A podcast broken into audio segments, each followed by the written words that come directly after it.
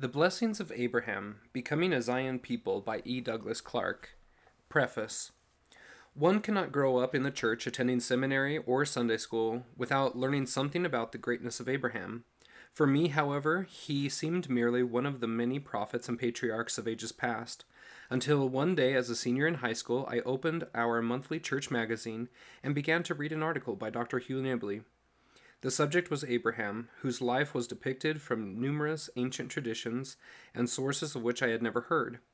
I still cannot adequately express what I experienced, except to say that as I read, I felt irresistibly drawn to this uniquely remarkable man, and felt utterly compelled to find out everything possible about him. This book, completed some 35 years later, is the result. The years following high school afforded me increasing opportunities to learn of the great patriarch.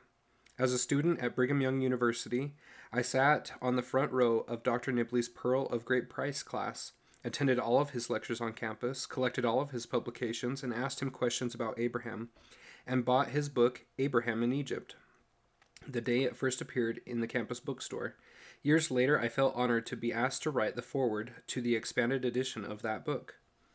Other BYU professors also taught me about Abraham. Men like Dr. Truman Madsen, whose stories in the Book of Mormon class about his tour of the Holy Land with President B. Brown remained vivid in my memory. but it was a research paper assignment in an Old Testament class that allowed me to discover for myself some of the sources that Nibley had quoted. For a week, I practically lived in the library, missing all of my classes while mining newly found treasures telling of Abraham. So, why hadn't someone, I began to ask myself, woven all this information into a comprehensive biography? I was sure that such a book must have been written, and I continued to search for it long after I completed my research paper. Only when I concluded that the book did not exist did I determine to try and write it myself. Doors seemed to open as I pursued the project. During law school at BYU, Professor John, Jack, Welch's biblical law seminar afforded me the opportunity to plumb the depths of the story of Isaac's offering in ways that I had not done before. Since then, I have been a beneficiary of Jack's friendship and significant scholarly contributions. It was also during law school that I came to feel stymied because I could not read the Genesis story of Abraham in its original Hebrew. Weeks later, in a casual conversation with a friend, I happened to learn of a beginning Hebrew seminar to be taught on campus the following summer by David Noel Freedman, renowned biblical scholar and editor in chief of Doubleday's prestigious Anchor Bible series. I immediately registered for one of the few remaining slots. On the first day of class, Dr. Freedman announced that he had chosen Genesis 22, the story of Abraham's offering of Isaac, as the text from which to re- teach us Hebrew. Our daily classes lasted all morning, and in the afternoons, Dr. Freedman kept visiting hours, of which I took full advantage. To my surprise, I was usually the only one there, asking questions, asking question after question in what turned into personal tutoring sessions on Abraham by Dr. Freedman. The next summer, I was fortunate to be part of his follow up course. From Dr. Freedman, I learned of the Society of Biblical Literature and its annual meeting, a four day, four day event held every November that attracts thousands of biblical scholars who present papers, exchange ideas, and discuss research. My attendance at these meetings over the next two decades provided significant opportunities to learn from numerous scholars. Those same years saw an unprecedented emergence of ancient Abrahamic texts that had been lost or forgotten for many centuries. Much of this material is part of that body of biblical Bible related literature known as the pseudepigrapha. The word literally means false writings or writings with false superscriptions. So called because it generally assumed that these texts could not possibly have been written by the purported authors, namely prophets and patriarchs going all the way back to Abraham and Enoch and even Adam. We Latter day Saints, with our restored scriptures containing actual words of those very men, have a different view of what is possible. While some of the recently emerged ancient texts have been available for a century or more, many more become available became available for the first time in the 1980s with the publication of a massive two-volume set edited by James H. Charlesworth of Princeton. A few years later, thanks to an aggressive media campaign waged by Hershel Shanks, editor of the Biblical Archaeology Review, the remaining unreleased Dead Sea Scrolls, first discovered in the late 1940s, were finally made available.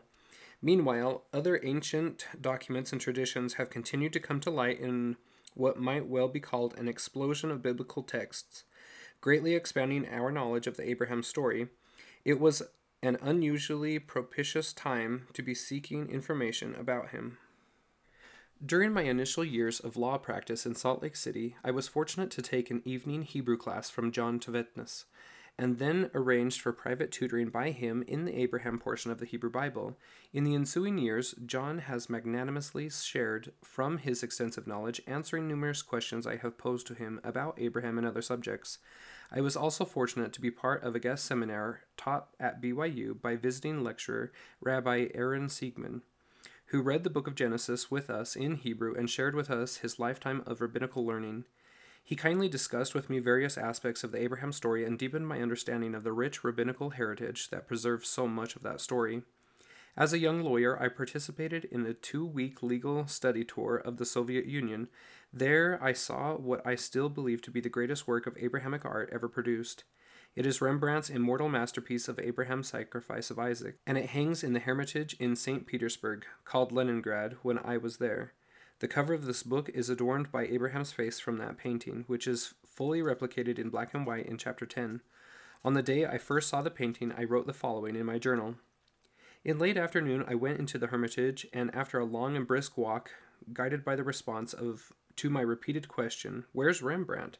My own eyes beheld Rembrandt's beautiful original canvas, The Sacrifice of Abraham. I was awed and remained there for approximately an hour as I studied the painting intensely and reflected on this most graphic and moving depiction.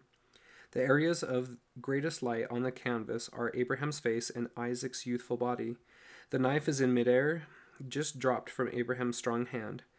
Abraham's face, and particularly the eyes, tell the real story. His brow was wrinkled with intensity, tears are visible, but the eyes showed a resolute submission, a look of having already made the sacrifice. They represent resignation to and trust in the wisdom of him who ordered the deed. They show a total lack of understanding of why the deed is necessary, combined with a total resolve to do it.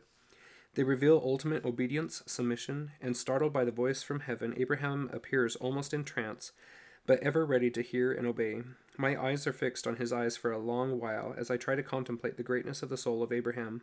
My soul is touched, and I realized that I am a descendant of these men, inheritor through faithfulness of the blessings of Abraham.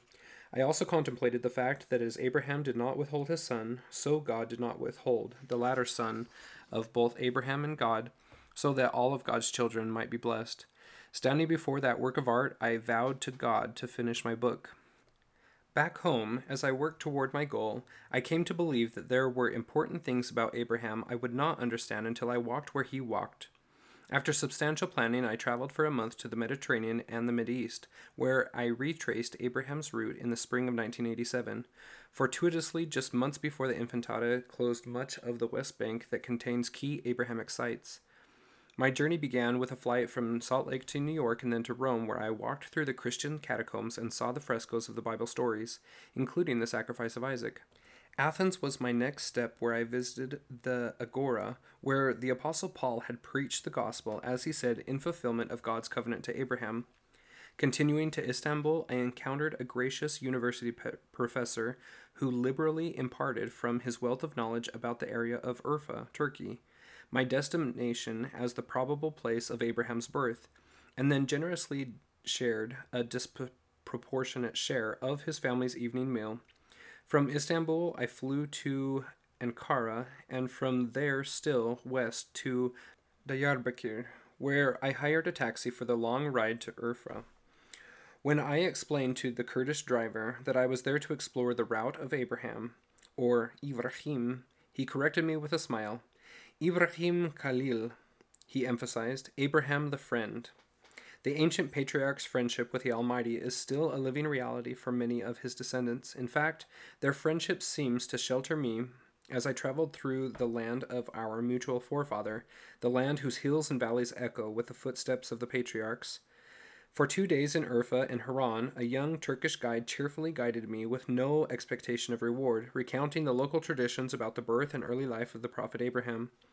When I left Turkey for Syria, a fellow traveler from Libya took it upon himself to watch over me and assure my safety as he included me in his small circle of travelers, which included a student from Lebanon and a sheikh from Saudi Arabia. Not long before, the United States had bombed Libya, but my Libyan friend assured me earnestly Reagan Gaddafi enemies, you, me, friends. It seemed remarkable that traveling in Arab lands, where many Americans feared to tread, I felt shielded by the legendary Muslim hospitality that remains part of the living heritage of Abraham. In Egypt, I joined a BYU travel study group for an unforgettable tour of Giza, Luxor, and the Valley of the Kings, where our Book of Abraham, as Parley Pratt described, slumbered in the bosom of the dead for over three millennia, in the sacred archives of Egypt's moldering ruins. Slumbering with it in the Valley of the Kings were many of the once mighty pharaohs who had falsely claimed the patriarchal authority possessed by Abraham. And as Abraham came out of Egypt to Canaan, so did we. Dan and Shirley Hone graciously put me up in their Jerusalem home and made sure that I got uh, to see every place I desired. I walked around one of Abraham's wells near Beersheba, stood between Bethel and Ai, where Abraham had camped, visited Nablus near where Abraham may have met Melchizedek, looked with wonder on the great stone in Jerusalem's Dome of the Rock, where Abraham nearly offered his son, and went to Hebron, where Abraham entertained the three mysterious strangers and where he was later buried. Even more memorable were my visits to the places where Abraham's preeminent descendant, the Son of God himself, walked in the flesh, worked his miracles, wrought the atonement, and rose from the dead, all in fulfillment of the Abrahamic covenant. Not long after returning home, I was asked to write an article on Abraham for the Encyclopedia of Mormonism, a task that required me to stop and crystallize what I had learned about the patriarch, the great patriarch so far. My expert editor, Dr. Kent Brown of BYU, helped immensely in compressing what I wanted to say into that short space allotted. As I had left Israel, I was told that visiting Jerusalem would change my life forever. It did, for I soon met the wonderful woman who would become my wife, Mila. We were married in the Salt Lake Temple, where I heard the same phrase that had been spoken many years earlier by an inspired patriarch, the blessing of Abraham. Within a couple years, our growing family moved to Mesa, Arizona, settling in a family neighborhood that at first seemed nothing out of the ordinary. We soon discovered, however, that we had landed among a group of extraordinary saints whose lives were Abrahamic in every important way. They were building Zion by raising a righteous prosperity, magnifying their calling, serving in the temple, teaching the gospel, and graciously reaching out in love to bless mankind. I found that I was learning things about Abraham and Sarah that I could not learn in books. Perhaps it was this experiential convergence of the themes of Zion and Abraham that prepared me to discover a new dimension of the Abraham story that I had somehow missed. One day I was reading for the first time in the New Testament apocryphal text called the Revelation of Stephen, which included Stephen's description of the Savior's second coming. It was as if I were hearing a familiar melody, but one that I could not quite recognize, and my mind raced to grasp it.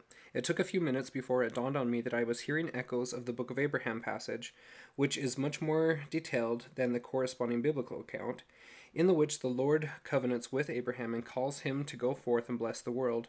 The parallels between the Abraham and Stephen passages seemed so striking as to defy coincidence. For the first time, I considered the possibility that the Lord's covenant to Abraham to begin his momentous mission may have been intentionally couched in language looking forward to the latter day fulfillment of that covenant. The beginning of the process encompassed the end. I thought I knew this story, admitted one modern writer of his aha experience with the Abraham story. And so it happened with me that as I began to see things I had never noticed in the story I thought I knew so well, what I came to see was not only a closer connection between Abraham and the latter day Zion than I had imagined, but also that Abraham's mission and accomplishments were in fact all about Zion. More than merely one additional fact of source among so many, this was proving to be a key to understanding Abraham, the unifying theme running throughout his long and eventful life. It is not for nothing that Isaiah's words throughout his long and eventful life it is not for nothing that Isaiah's words, great words, the Savior called them, urging the righteous to look to Abraham, also tell why we should do so. For the Lord shall comfort Zion. Abraham provides the pattern for his posterity to build Zion. The global significance of the Abrahamic covenant in our day has come home to me in an expanded way in the last several years in my work for a pro family organization accredited in the United Nations. Attending meetings in New York and various parts of the world, I have felt continually awed to see the kingdom of God rolling forth in direct fulfillment of God's God's covenant with Abraham to bless all nations. This is the day to which Abraham and numerous other prophets looked forward with joy, explained the prophet Joseph Smith, and it is our privilege to participate in the fulfillment of that covenant to Abraham as we extend his blessings to our brothers and sisters across the globe. In reconstructing the life of Abraham and its significance, I began with the certainties known to us through the restoration and its revelations and restored scripture about Abraham. Rich treasures is what Wilford Woodruff called these, and with good reason, for besides their striking corroboration by the voluminous ancient texts that have come to light since, their most important information and insights remain unmatched among any of those additional texts. What these texts do offer is rich supporting detail consistent with the restoration's portrait of Abraham. That these texts hail from such a diversity of places and times is, I have come to believe, a stunning reflection of the promise made to Abraham that through him and his posterity all nations would be blessed. His admiring descendants through the ages and around the globe carefully preserve their traditions about him, and despite the inevitable speculations and embellishments that accrued along the way, the Common Core remains a remarkable witness to the antiquity and authenticity of those traditions. It was Nibley who observed that after viewing many texts from many times and places, all telling the same story, one emerges with the conviction that there were indeed one Abraham story. And what a story! Studying the life of Abraham is eye opening, exhilarating, and ultimately transforming. One begins to see what matters and what the Lord cares about. One begins to appreciate as never before the majesty and wisdom of God's great plan, at the center of which is the life and atoning sacrifice of Jesus the Christ. I am grateful to the many people who have helped me with this project, including the ones mentioned above, plus Abrahamic friends who have blessed my life. They are too numerous to mention all, but include many in the Vineyard Ward Mesa, like Wilfred Anderson, D. Montague, Kent Layton, Terry Chapman, Reese McNeil, and many others, like George Durant, Brad Perkinson, John Infinger, Spencer Hatch, Win Mitchell, Sean Mitchell, Larry Bluth, David Gates, Mr. Sharon Clark, Stephen Lund, Greg Miles, Charlie Davis, Scott Gillette, Bruce Whiting, David Glass, Tom Tipton, Craig Carden, and especially my brother Rob, whose life is a sermon on Abraham. I am indebted also to the talented people at Covenant Communications who believed in this book and helped me make it better, including Shauna Humphreys, designer Margaret Weber, and Kyle Eman, and especially my editors Kirk Shaw and Peter Jasinski who have cheerfully devoted their expertise and zeal in an effort above and beyond the call of duty. I wish to thank Andy Livingston for his production of the map. Most of all, I am eternally grateful to my wife Mila and to our children Christine, Joseph, and John, to my parents Bob and Verna Clark. The conclusions reached in this book are mine and do not necessarily reflect the position or belief of any persons or of the publisher or of the Church of Jesus Christ of Latter day Saints. I alone accept full responsibility for any errors. I also look forward to what I am convinced will be a continuing crescendo of yet eight additional Abrahamic texts brought forth from antiquity to tell us more about the man whose works we are commanded to do. Meanwhile, all his descendants and heirs to his blessings, we can indeed rise up and bless him as our forefather as we follow his lead in seeking to bring forth and establish the cause of Zion, offering to all the blessings of Abraham made available through his descendant, Jesus the Christ.